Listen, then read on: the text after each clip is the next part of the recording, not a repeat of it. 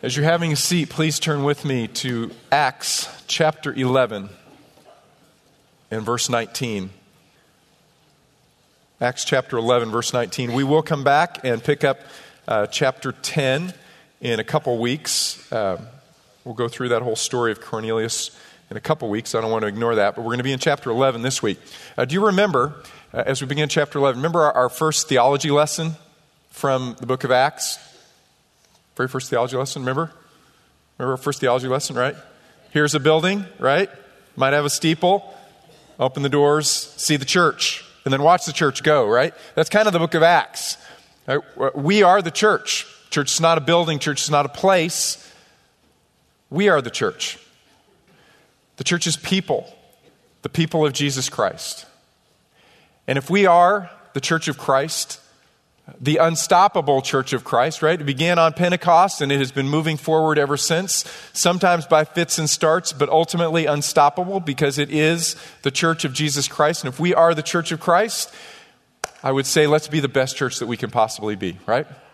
So this morning, what we're going to do is we're going to look at one church, the church in Antioch, a church that was vibrant and dynamic and growing and moving out and participating in the Great Commission. We're going to see what lessons we can learn for our church and also for us individually to become a church that really has deep and abiding impact for the kingdom of God. So I want you to read with me beginning in Acts chapter 11 and verse 19. It says, So then, those who were scattered because of the persecution that occurred in connection with Stephen made their way to Phoenicia and Cyprus and Antioch, speaking the word to no one except Jews alone. But there were some of them, men of Cyprus and Cyrene, who came to Antioch and began speaking to the Greeks also, preaching the Lord Jesus. And the hand of the Lord was with them, and a large number who believed turned to the Lord. The news about them reached the ears of the church at Jerusalem, and they sent Barnabas off to Antioch. So remember, here's the setting. Church is gradually becoming more persecuted. Warnings are issued, threats are issued. Peter and, Peter's imprisoned. And then things get really drastic escalates. Persecution of the church escalates, and Stephen is stoned. And as a result of that stoning, the church is scattered because more and more persecution begins to break out in the church. Some people go back to their homes and they ter- carry the gospel with them. Others travel north. Travel north through uh, what is modern day Lebanon and into Syria and the northeastern or southeastern portion of what is now Turkey. And they stop in the city of Antioch and on the way, they have been preaching, but they're only preaching to Jews. But in Antioch, some of these uh, men arrive who have experienced the, the outpouring of God's Spirit on the day of Pentecost, and they have experienced the life transforming work of God's Spirit in their lives through the gospel of Jesus Christ. And they begin speaking not just to the Jews, but also to the Greeks. And the result is an incredible revival. Look what it says in verse 21 again. It says, The hand of the Lord was with them, and a large number who believed turned to the Lord. Hey, this is new, this is different.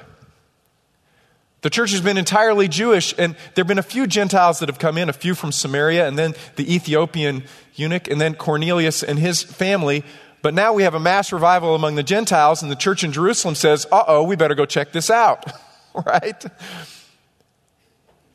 Because this is new, this is different. And if we have an honest reading of the book of Acts, this is not what they expected. This is not what they anticipated. Even though Jesus told them, You shall be my witnesses in Jerusalem, Judea, Samaria, the uttermost parts of the earth, apparently they were thinking, Let's go to the scattered Jews in these parts.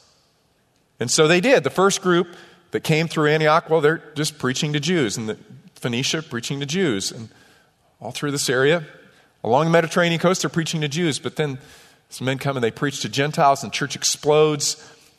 Jerusalem church says, uh oh, something different is happening here. The church is not just Jewish any longer, it's moving in a very powerful way into the non Jewish community. And you know, Antioch was the perfect place for this to happen because Antioch was a cosmopolitan church. This is the first characteristic, that I would argue, we see in the church in Antioch a church that has enduring influence and a great impact for the kingdom. It's a church that welcomes change. Okay, the church in Antioch was the perfect place for this to start. city was founded, city of Antioch was founded in 300 BC by Seleucus, one of Alexander's generals. So it was a Greek city, Greek language, Greek culture, and they were even granted Greek citizenship. But it wasn't just filled with Greeks. In fact, uh, this the city of Antioch, there, there were multiple cities of Antioch. Seleucus actually himself founded 15 cities that he named Antioch. But this one was special because it was literally where east and west came together. Okay, on the edge of Asia Minor and the Syrian desert. City of 500,000 people in the days of Jesus, filled with large Jewish community, Greeks, but also Chinese and Persians and Indians and Arabs. I mean, this was an, an amazing melting pot of a city. It was a city that was rich commercially, rich culturally. People coming and going from all over the world. And so they were used to this multi ethnic, dynamic cultural environment. Perfect place for the church, in a sense, to begin to go out into different cultures around the world. And so what happens? Verse 20. Some of them, men of Cyprus and Cyrene, okay, so from the island of Cyprus and Jews from North Africa, they came to Antioch and they began speaking to the Greeks also. They take a risk. This is something that others have not done. Entrepreneurial evangelists, I would call them. And the gospel explodes, and the church moves into new territory. And the church in Jerusalem says, We better check it out. And fortunately for the life and health of the church, they sent the right man. And they sent Barnabas. Acts 4, uh, chapter 4, verse 36 is the first place we meet Barnabas. He's described like this now, Joseph, a Levite of Cyprian birth, who was also called Barnabas by the apostles, which translated means son of encouragement. Okay, so his name was not Barnabas, his name was Joseph. His nickname was son of encouragement. Right? There are worse things you could be called. son of encouragement. Man, that's how you want to be known, right? They sent the right man for the job. They didn't send a professional critic to analyze what was going on and to put, put together a research paper. They sent a guy who would breathe life into this movement. They sent Barnabas. Read with me verse 23. So when Barnabas arrived and he witnessed the grace of God, he rejoiced and he began to encourage them all with resolute heart to remain true to the Lord. For he was a good man and full of the Holy Spirit and of faith and considerable numbers were brought to the Lord. Barnabas says, Yes. God is being glorified. Let me breathe life into this. Let me bring encouragement. Let me breathe hope, which is exactly what this young church needed at this point in time. It's exactly, honestly, what the church worldwide needed at this point in time. It's what the church in Jerusalem needed at this point in time because change is hard, isn't it? Change is frightening. Change can be threatening. But there's no growth without change. There is no growth without change. In fact, if you say to yourself, I'm not going to change, then you are saying, I'm committing myself to a slow death. I love this quote. Don't know where it came from, but I love it. A rut is just a grave with the ends kicked out. A rut is just a grave with the ends kicked out. The church must change. The church must grow.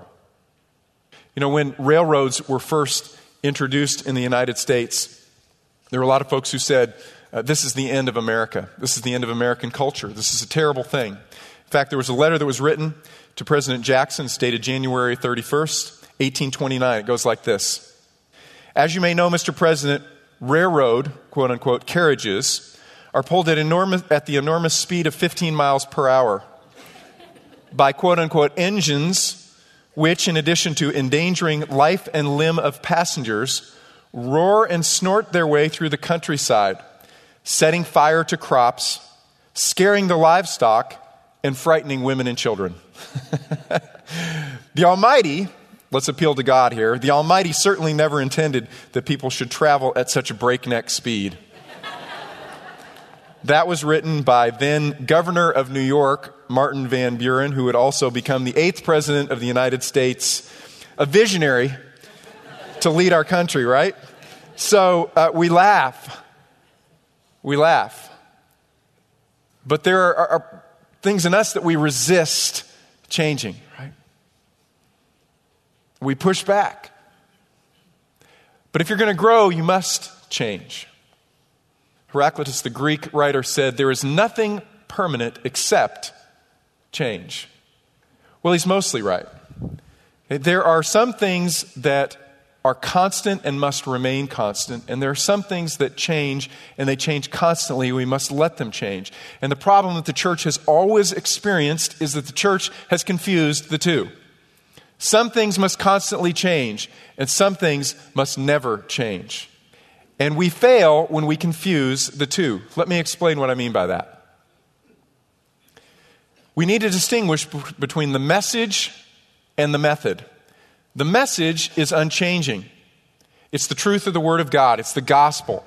Jesus Christ died on behalf of our sins. He was buried and he rose from the dead. And if you believe in him, you have eternal life. The debt of your sins is removed because it was placed upon Jesus Christ. You have life that lasts forever, and God's Spirit comes and he lives inside of you forever. That is the gospel of Jesus Christ. It's plain, it's simple, it's unchanging in its content. The method through which we deliver the gospel is constantly changing, right? It might be written on scrolls, might be written on parchment and ink, might be written in books, it might be broadcast by radio or television or the internet, or you could probably tweet it in a few characters. The true, unchanging message of the Word of God, the gospel of Jesus Christ. The message never changes. The messages are con- the, mes- the form in which the message is delivered is constantly changing. Or if I can put it another way, we have to distinguish between function and form. There are functions that the church must do that never change. We do evangelism, we do discipleship, we do teaching and training and worship. These are things that we constantly do, functions. But the form through which we do those is constantly changing. Worship itself is a great example. Right? Is it, is it hymns or praise music? Or is it rap or dance or art through which we worship? All of those are simply form, men and women. They are simply form, and they are constantly changing to impact the culture more deeply. You know, a, lot of these hymns that we love, that we have sung forever as a church, we hold as sacred. The hymns were put to tunes, many of them that were originally bar tunes. Right? There were tunes that were sung in the bar. The people knew them already. And so Christian writers put new truth, God's truth, timeless truth in a sense, into a tune that the people already understood so that they could immediately embrace it and enjoy it and sing out heartily as they had previously in the bar. Now they could come in and they could enjoy that hymn, right? That's pretty radical at the time. Now we say, don't change the tune. Don't change the tune. That's just form. You need to understand that God is a master at communicating his timeless truth through new forms. That's what God does. You know, a lot of your Psalms that you uh, love to read were originally set to music, and a lot of them actually were originally uh, formed by poetry to, to Baal. Right? A lot of the Hebrew poetry follows the same kind of structure and outline, and some almost verbatim, except Baal's removed and Yahweh is inserted. Okay, they, they, they took on a form that the people already understood and put God's timeless truth into it. Uh, the law of Moses is actually in the form of a Hittite sovereign vassal treaty. Why? Because the people understood this concept of a sovereign and his subjects and the obligations that move both directions. And so God put his timeless truth of the law into a form that they could understand and relate to. Greatest illustration ever is the incarnation. God wanted us to understand what he was like, so what did he do? He communicated the timeless word through human form. God took on human flesh so that we could understand and, and really apprehend the very nature of God and his character. See, the functions are timeless. The form is constantly changing. The message is timeless. The method through which we communicate it is constantly changing and adapting to the culture so that it can have a deeper impact on the culture. And the problem with the church is that we often confuse the, the two, right? Well, what happened in the liberal church years ago? The liberal church said, no, actually, everything's up for grabs. Form and function, message and method. And what happened to the liberal church? It lost all power, all effectiveness, particularly because it gave up the timeless truth of the Word of God. The conservative church, that's us, we hold to the truth. What are we at risk of? We're at risk of holding to methods and holding to forms and confusing them and saying, no, those are timeless. Right? They're not. And if the church doesn't grow and move on and learn to communicate to the culture of the day, the church will die. We are saying, just start slowly rolling us up. Find locks for the door because we're not willing to communicate to the next generation. Hey, that's what causes the church to die. If you look at so many uh, causes of church splits, they are arguments over method or form, not arguments over timeless truth. And what you see in the church in Antioch is this beautiful willingness to move into the culture of the day. Remember when I was at seminary, our chaplain was a, a, just a wonderful guy, and he brought in all kinds of different uh, speakers and presenters to kind of just stir us up. And I remember one, uh, one week he, he uh, scheduled a, a, kid from Detroit. He was one of our fellow students. He was from Detroit, and he was a gospel rapper. Right? First time I'd ever heard gospel rap. Gospel, I mean, rap was just starting to become real popular. So he stood up in our chapel service at Dallas Seminary and he, he began to rap the gospel. And man, he nailed it. I mean, he so nailed the gospel. The content was perfect, simple, clear presentation of the gospel in rap form. And you know, students are just, they're loving it, man. They're just eating it up. And I remember after lunch, we're sitting around, we're talking about it, I go, that was awesome. That, that, that dude just brought it. But then there were a few other tables of students who were arguing about the appropriateness of rap in chapel. And I thought, seriously, man, get out. Get into the real world. Live with people. Don't train to become a pointy headed intellectual who can communicate to absolutely no one. You gotta be kidding me. This was a thing of beauty the gospel going out in a culturally relevant form. Kid from Detroit takes the timeless truth of the gospel. He says, This is what will hit my generation. Boom, nails it. Loved it. Hey, church, we have to constantly be looking for those opportunities. Church in Antioch, perfect place for the gospel to begin to explode out from a church because they were used to this. They were used to this, right? So they welcome change, but also they were willing to cling to the timeless truth. Okay, they understood that distinction and that balance. They welcomed change, but they clung to the truth. Read with me chapter 11, verse 25. It says, So Barnabas left for Tarsus to look for Saul. And when he had found him, he brought him to Antioch. And for an entire year, they met with the church and taught considerable numbers, and the disciples were first called Christians in Antioch.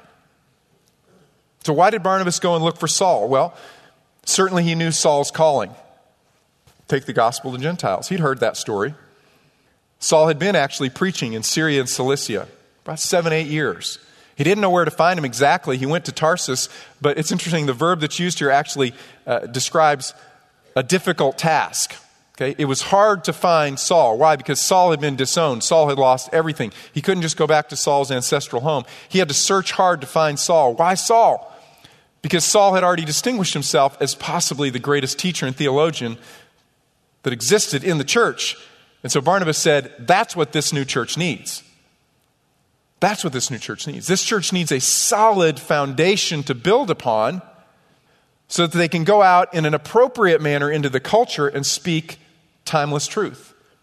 And so for an entire year, they're together teaching the word, laying the foundation. About, uh, now, about gosh, 12 years ago, we built a house. And the initial stages of building a house were, were very frustrating to me because it seems like nothing is happening. Right? They come and they clear the land, and that takes several days. And then they put up the forms for the foundation, and that takes several days. And then they, they dig trenches and they put in the rebar, and that takes several days. And then you wait for the concrete to come. Then you wait if you built a house. You know, you wait and you wait and you can't get scheduled because, you know, because they're building a new stadium at Texas A&M and all the concrete's there. You can't get any concrete. Finally, the concrete comes, lay the concrete, and then you got to let the concrete cure. And nothing's happening. I mean, you've, you've got a, a cleared lot and a slab, just concrete laying there, but there's nothing to look at yet. But if you don't do this well, especially in College Station in our soils, what happens? Everything breaks. And pretty soon you look up and there are cracks in the wall. You look outside and the brick's fallen off because they didn't do the foundation correctly. And I've noticed when I've, I've gone on tours and I've, I've looked at beautiful structures, everybody walks into the structure and they begin to just look up and look around. I have yet to see someone get down on the floor and go, look at this concrete. I mean, you know, or go around the outside of the building, crawling through the shrubbery, looking at, I've never seen it. Now, I realize there's probably a structural engineer in here who'll go, well, actually, Brian, I'm not talking to you. I'm talking to the rest of us. We don't look at the slab, do we? We go, oh, we go, wow, what a cool building. What an amazing building. Well, that building wouldn't be there apart from the foundation. It's not glamorous, but it's necessary. Okay? The church in Antioch lays the foundation deep. Let's go back to our functions of the church timeless functions evangelism, exhortation, multiplication, teaching, transformation. All of these are displayed in the early history of the church in Antioch. Verse 21 The hand of the Lord was with them, and a large number who believed turned to the Lord. Verse 24 Barnabas was a good man, full of the Holy Spirit and faith, and considerable numbers were brought to the Lord. The church is preaching the gospel. They're brought to the Lord, they're brought to the truth, the timeless truth of the gospel of Jesus Christ. The church is doing evangelism. Church, that's our first calling the work of evangelism. Doesn't matter if you're spiritually gifted for it or not. Paul said to Timothy, Do the work of an evangelist. You might be spiritually gifted. My wife is, and it's just amazing how it works so seamlessly for her, and not so much for me but it's still part of my calling. Do the work of evangelism, share the truth, the timeless truth that gives eternal life of the gospel of Jesus Christ. Church in Antioch is doing evangelism. There's also exhortation. Verse 23. When Barnabas arrived and witnessed the grace of God, he rejoiced and he began to encourage them to breathe life into their hearts and say, Have a resolute heart, remain true to the Lord. Why was this so essential? Because persecution had just broken out against the church. And the church in Antioch would experience persecution. In fact, Jews who disbelieved from Antioch would chase Paul around and persecute Paul. The church needed to have encouragement in the face of certain persecution. Encouragement is a, a key role within the church. Because life is hard, life is difficult. There's persecution, and there's sickness, illness, death relationships break, and what do we need from one another? We need encouragement. Press on with a resolute heart because eternity awaits us. It's worth it to live for Jesus in this life. Encouragement. There's multiplication of leadership. Verse 25. Barnabas left for Tarsus because he was looking for Saul. Barnabas was the right man for the job in the first moment when the church was born. It needed encouragement. And then Barnabas realized, I'm not the right man for this next job. The right man for that is another man who has different gifts. And in great humility, Barnabas says, Let me go find that man because that's the man that this church needs next. And what you see then happening in the church in Antioch is it really becomes like this leadership engine. It just multiplies laborers for the harvest. Why? I think the example of Barnabas at the very beginning is key because Barnabas steps back and says, Let me bring others into this process. Others who are gifted differently than I am in different areas, who are, who are better than I am at certain things. And he steps back in humility, not pride, and opens the door for all to participate and for all to be involved. And so the church multiplies. Within the church, leaders multiply, and then this church will multiply, and it will be responsible for planting churches throughout Asia Minor and into Europe. There's teaching of doctrine, verse 26. When Barnabas had found Saul, he brought him to Antioch, and for an entire year they met with the church and taught considerable numbers, and the disciples were first called Christians at Antioch. Can you imagine having the Apostle Paul for a year? wow. You'd say, Brian, it's time for you to just sit down for a while and let Paul teach. I suspect if we knew we got Paul for a year, that we would have church every night. For your let man, we got to soak up everything we can possibly get from Paul. And that's exactly what they did. In fact, if you flip over here to uh, chapter 15, verse 35, Okay, Paul and Barnabas made trips, missionary journeys. They went out and they came back. Antioch became their home base. They would come back, and this is what happened. It said Paul and Barnabas stayed in Antioch again, teaching and preaching with many others the word of the Lord. Antioch became this place where you want to get great teaching, show up in Antioch and sit and absorb because the people in Antioch, boy, they just can't get enough. Paul and Barnabas came back in. Let's go. Let's have church. I don't care if it's Thursday. We need to hear more of the Word of God, and not just Paul and Barnabas, but everyone who came through. Let's listen to these great teachers. Let's learn. Let's go deep in the Lord. For an entire year, at the beginning of the church, they had Saul. So let me make this really practical for you. Imagine that you had just one brand new believer given to you, and you had one year. What would you teach? What would you teach? Because that, in fact, church, is what we are called to do. There is a, a place for upfront teaching, like what we're doing here, and uh, adult classes and home church groups. But so much of the teaching of the church is through the process of discipleship, which is your calling, which is my calling. If you had a brand new believer for one year, what would you teach that person? Would you know how to teach that person how to pray, how to study the word, how to confess sin, how to get plugged into community? Would you know how to do that? If you do not know how to do that, you don't know how to make disciples yet. And what is the commandment given to the church? Make disciples of all nations. If you don't know how to do that, please come talk to me, and I will have someone come alongside you and help you learn how to make disciples. If our church is going to grow and multiply, every single one of us must become a disciple making believer. Then we can become a church planting church because what we export is what God has called us to export a church that is involved in evangelism, exhortation, multiplying leaders, teaching, training, discipleship, and finally, transformation. Okay? Information that comes in and we absorb it into our hearts so that changes the way that we live. Notice at the end of verse 26, it says, The disciples were first called Christians in Antioch. A first time ever. They're called saints, they're called a fellowship, they're called uh, brothers, they're called a variety of things. But in Antioch, they're first called Christians, Christ ones, followers of Christ. The community, in fact, labels them. Okay, they were called. It's passive voice. The community labels them as Christians. In fact, the verb that Luke uses here means literally to transact business. In other words, they transacted their business in the name of Jesus Christ. they lived their lives in the name of Jesus Christ. So when people met them, they realized, you know, the only appropriate label for this person is Jesus. Wow. From time to time, I stop and I ask myself, would people label me that way? Would they say that, that my life is so reflective of the character of Christ and Christ is so much on my lips that the first thing that comes to their mind is Christian? And not, not, not even pastor, not my role, not my job, but Christian.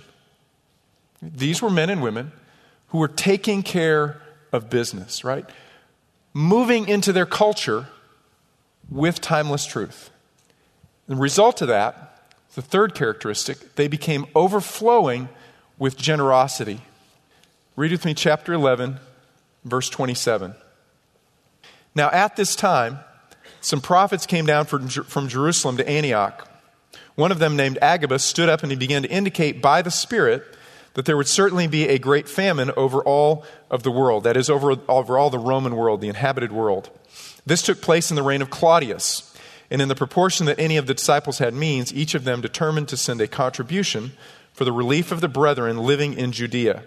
This they did, sending it in the charge of Barnabas and Saul to the elders. So we have to ask ourselves why did the church in Jerusalem need help? There was a, a famine that was moving uh, throughout the Roman Empire, probably even hit Antioch from time to time. Claudius reigned from about 41 to 54 AD, and we're told by uh, Josephus that the famine hit particularly hard in Judea around 45 to 48. Okay, so famine kind of mo- was moving throughout that region. And so Agabus comes down before that famine and he says, Famine's going to hit. It's going to hit Judea really hard, and we need to take care of them. Why did the Christians in particular need care? Think about it. The early Christians in Jerusalem were all Jews. And when they identified themselves with Jesus Christ, what happened? Well, they were cut off from their families. So they had no family support mechanism any longer. And because they had identified with Jesus Christ, they could no longer, after a short period of time, go to the temple. The temple was a place where relief work came out from, right? It was, that was the place where money was given to the poor and to anyone who had need. It was, a, it was a treasury as well. There was a temple treasury. But the Christians couldn't tap into their family, they couldn't tap into the temple. They were now completely isolated. They were a new family. That's one of the reasons they label one another brother and sister in Christ, because they are all that they have. And so when the famine hits, they have nowhere to go, they have no support. And so this small, newly born church begins to help take care of the founding church. In other words, they didn't wait until they grew and they were a mega church in Antioch and had all of their bills paid and everything covered and savings put aside for retirement. They saw the need, they responded to the need, and they overflowed, Paul will tell us in another place, with generosity. The opportunity to share physically, materially, financially with a church in Jerusalem that had given them birth spiritually. They gave. It is a wonderful picture of their generosity. Now, I see that and I, I ask myself, why is it that from time to time I struggle to give generously? I mean, I don't, I don't struggle to give. I like giving and I do, and I do give. But I mean, give gener- generously, really sacrificially. Why is that? Well, sometimes, you know, I just don't know about the need. I just need information. And I hear that information, it kind of stirs something up in me, and I want to give generous, generously. But honestly, there are other times when I don't because there's, there's fear in me that I won't have enough. If I give, will there be enough left for me? I want you to hold your place here in Acts 11 and turn to 2 Corinthians chapter 9. Paul addresses this issue with the Corinthian believers, 2 Corinthians chapter 9 and verse 6. Now, this I say He who sows sparingly will also reap sparingly, and he who sows bountifully will also reap bountifully. Each one must do just as he has purposed in his heart, not grudgingly or under compulsion, because God loves a cheerful giver. And God is able to make all grace abound to you, so that always having all sufficiency in everything, you may have an abundance for every good deed. As it is written, He scattered abroad, He gave to the poor, His righteousness endures forever. Now, He who supplies seed to the sower and bread for food will supply and multiply your seed for sowing and increase the harvest of your righteousness. You will be enriched in everything for all liberality, which through, the, through us is producing thanksgiving to God. What is Paul saying? Paul is not saying, if you give a little, God's going to make you rich. That's not what Paul's saying.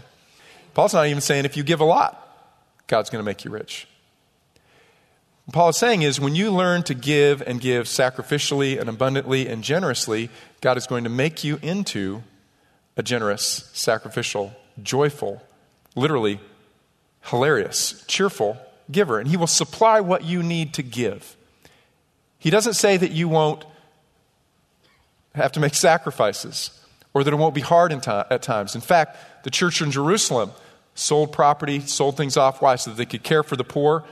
And they gave and they gave and they gave generously. And you know what? Then when the famine hit, they discovered we don't have enough to take care of ourselves. And so what did God do? He supplied for them.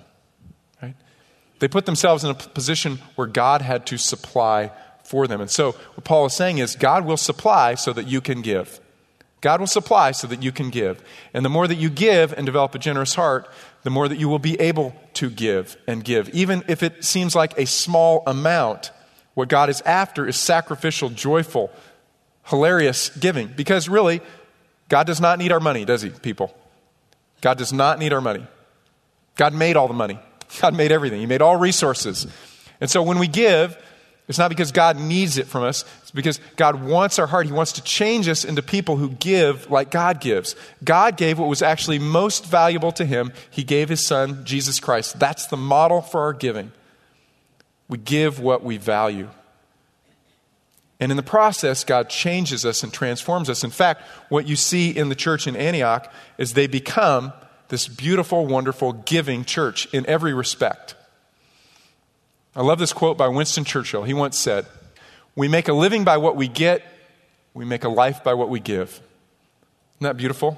Make a living by what we get, we make a life by what we give. And in fact, they overflow in generosity not just with money, but also uh, with the people that they give. Turn to chapter 12 of Acts and verse 25. Acts chapter 12 and verse 25.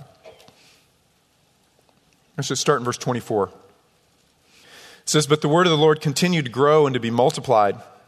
And Barnabas and Saul returned from Jerusalem when they had fulfilled their mission, taking along with them John, who was also called Mark. Now there were at Antioch in the church that was there prophets and teachers Barnabas and Simeon, who was called Niger, Lucius of Cyrene, Manaen, who had been brought up with Herod the Tetrarch, and Saul. While they were ministering to the Lord and fasting, the Holy Spirit said, Set apart for me Barnabas and Saul for the work to which I have called them. The church in Antioch gave money, but they also gave people. Okay, I want to walk you through this, this church leadership team that they've got there. They've got Barnabas, right? Barnabas, son of encouragement, a, a Cyprian Jew, so he's a, a Hellenized Jew. He understands Greek culture, speaks Greek, he understands Hebrew culture, educated in the Hebrew Bible as well. They got Barnabas. They have Simeon, who's called Niger, okay?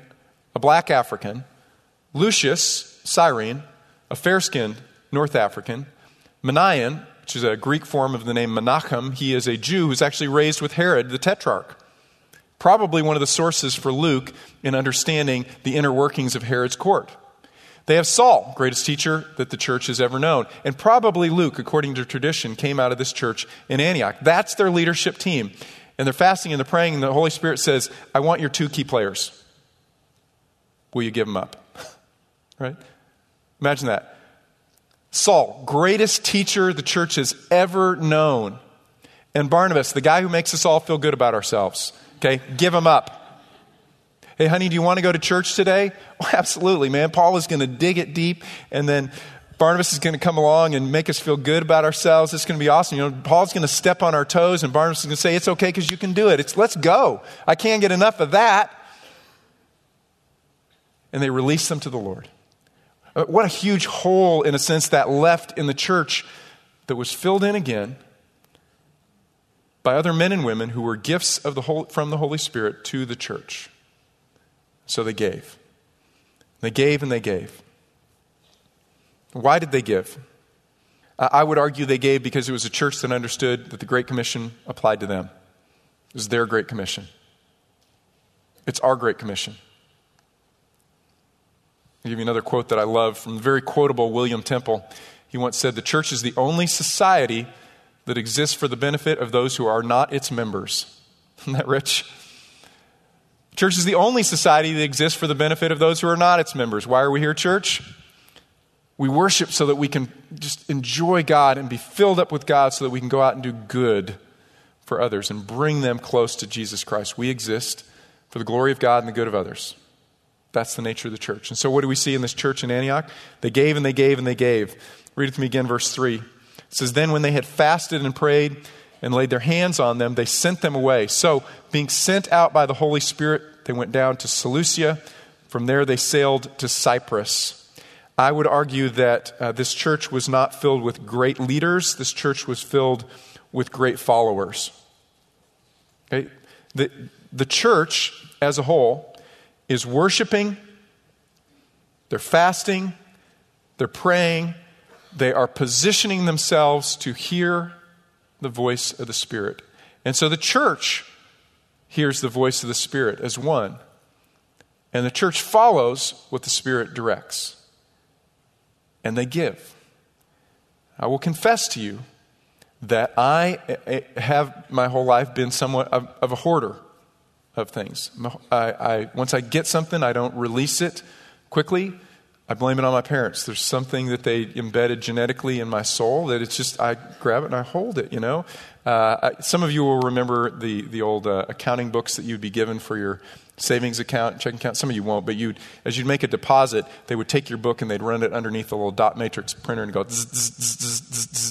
they'd hand it back to you, and it would have the update of all the new money that you had in your account. Well, I had one of those as a little kid. My parents opened an account when I was little, little, and so when I would get money, I wouldn't buy stuff. I'd go, I said, Can we go to the bank? And I would stick money. I know, just, it, you know, insight into my soul. You, you get a little glimpse of, so why is he like that? All right. So I'd go and I'd take it to the bank, and I just loved hearing that printer going back and forth. And I loved looking at my book, and I would take my book out at other times, just look at look at the numbers and look at how they've grown. And so when you see those numbers growing, you don't want to take money out because then you got to take it back and you go, and it's a smaller number. I don't want that, right? So I would hoard it, I'd hold it, and you know, there's something still in me. Once you get it, it's hard to give it up. Trici's wonderful. She'll go through our closet. She takes, takes clothes out. And she's on, you know, I don't wear this anymore. I haven't worn this, you know, in six weeks. And I'm, so let me give it away. And she's going, you know, and then she goes to my side. I go, don't touch my side. I might need that. It'll come back. Really, everything comes back in style. Leave, leave it alone. leave it alone. She's not, no, she, you just got a new shirt. You need to give away three. What? There are literally three bags of clothes sitting in our garage for me to put in her car to take to give. That's hard, right? But, church, you know what? As an individual or as a church, if you don't give, you won't grow. If you don't give, you won't grow. Churches that hoard, whether it's financial resources or people resources, that hold on to those tightly, they don't grow. God can't bless that. Churches that give, God gives them more so that they can give more and give more and give more. I think God has blessed this church because it's always been a giving church. Always been a giving church. And I think God's word to us this morning as a church would be man, that's great, great start. Excel still more. You made a great beginning. Let's keep going. Let's go and let's give and let's give and let's give. Let's be a great church that makes disciples of all nations for the entire history of our church. And let's not be presumptuous about what may come in the future. You know, the church in Antioch hasn't actually sent a missionary in centuries. There is no church in Antioch. That can happen in any place, and we shouldn't be presumptuous. So we should stick to our business. Right? What is that? What is that? We need to welcome change. And we need to distinguish what, what needs to change, what must change, and what must be held as a timeless truth that we cling to. And let's not mistake the two and get in arguments over things that really have to change all the time. Let's fight over key doctrine if we're going to. You know, let's guard and protect the faith. But the rest, let's go into the culture. Let's make an impact. Let's become a church that just overflows with generosity. Okay, so much so that we see the vision out there and we say, you know, let's be a church like Antioch, a little church in Antioch, baby church in Antioch, says we can be involved, we can send, we can be the home base of a great church planner who takes the gospel all over the known world. And we can send people to go alongside with him. Actually, you know, I could go with him. Let me go. Okay, let's be that church. Now, you will recall that uh, early in the semester, I challenged you to think of three people in one place. So on the way in today, you received a card, or you should have received a card that looks like this. If you didn't get one of these cards, then grab one on the way out. Just a little reminder for you to fill out. Okay? Three people that you are praying for to know Jesus Christ. In one place that you want to examine and you want to research, maybe you want to begin to pray for or give toward something you don't know about yet. A place that's beyond your Jerusalem or Judea, Samaria. Eh, Samaria. It's an uttermost part of the earth that you want to think about and pray about, support. And you notice then on the backside it says, praying for my friends Three people in one place. Get together with one other friend and say, Tell me, who are you praying for? And let's exchange so that we can pray for one another's friends who don't know Jesus and for that other place so that we can stretch ourselves, so that we have a reminder that we have begun well. But let us excel still more. Let's be a, a great church, a church that has profound, enduring impact for the kingdom of Jesus Christ. Let's pray. I want to remind you that there are folks up here who would love to pray with you, and maybe, maybe God is moving on your heart in a particular way to pray for a friend who doesn't know Jesus. Maybe God's moving on your heart uh, for a particular place, and you just need some encouragement. We have some men and women who have spiritual gift of Barnabas who can pray with you and help breathe life into that, that desire and that longing that God has placed in your heart. Father, we thank you that you have revealed your Son, Jesus Christ, to us. Thank you, Father, that uh, you were willing to allow your Son to take on human flesh, to take on a, a form that would communicate your very nature to us in a way that we could understand. And we pray, Father, that we would be men and women who would know the truth, understand the truth, and be able to communicate the truth in ways that connects with our generation. Pray, Father, that we would not live for ourselves, but we would live for your honor, your glory, and the good of those around us. It's in Christ's name we pray. Amen. God bless you. Have a great week, week being a blessing. We'll see you next week.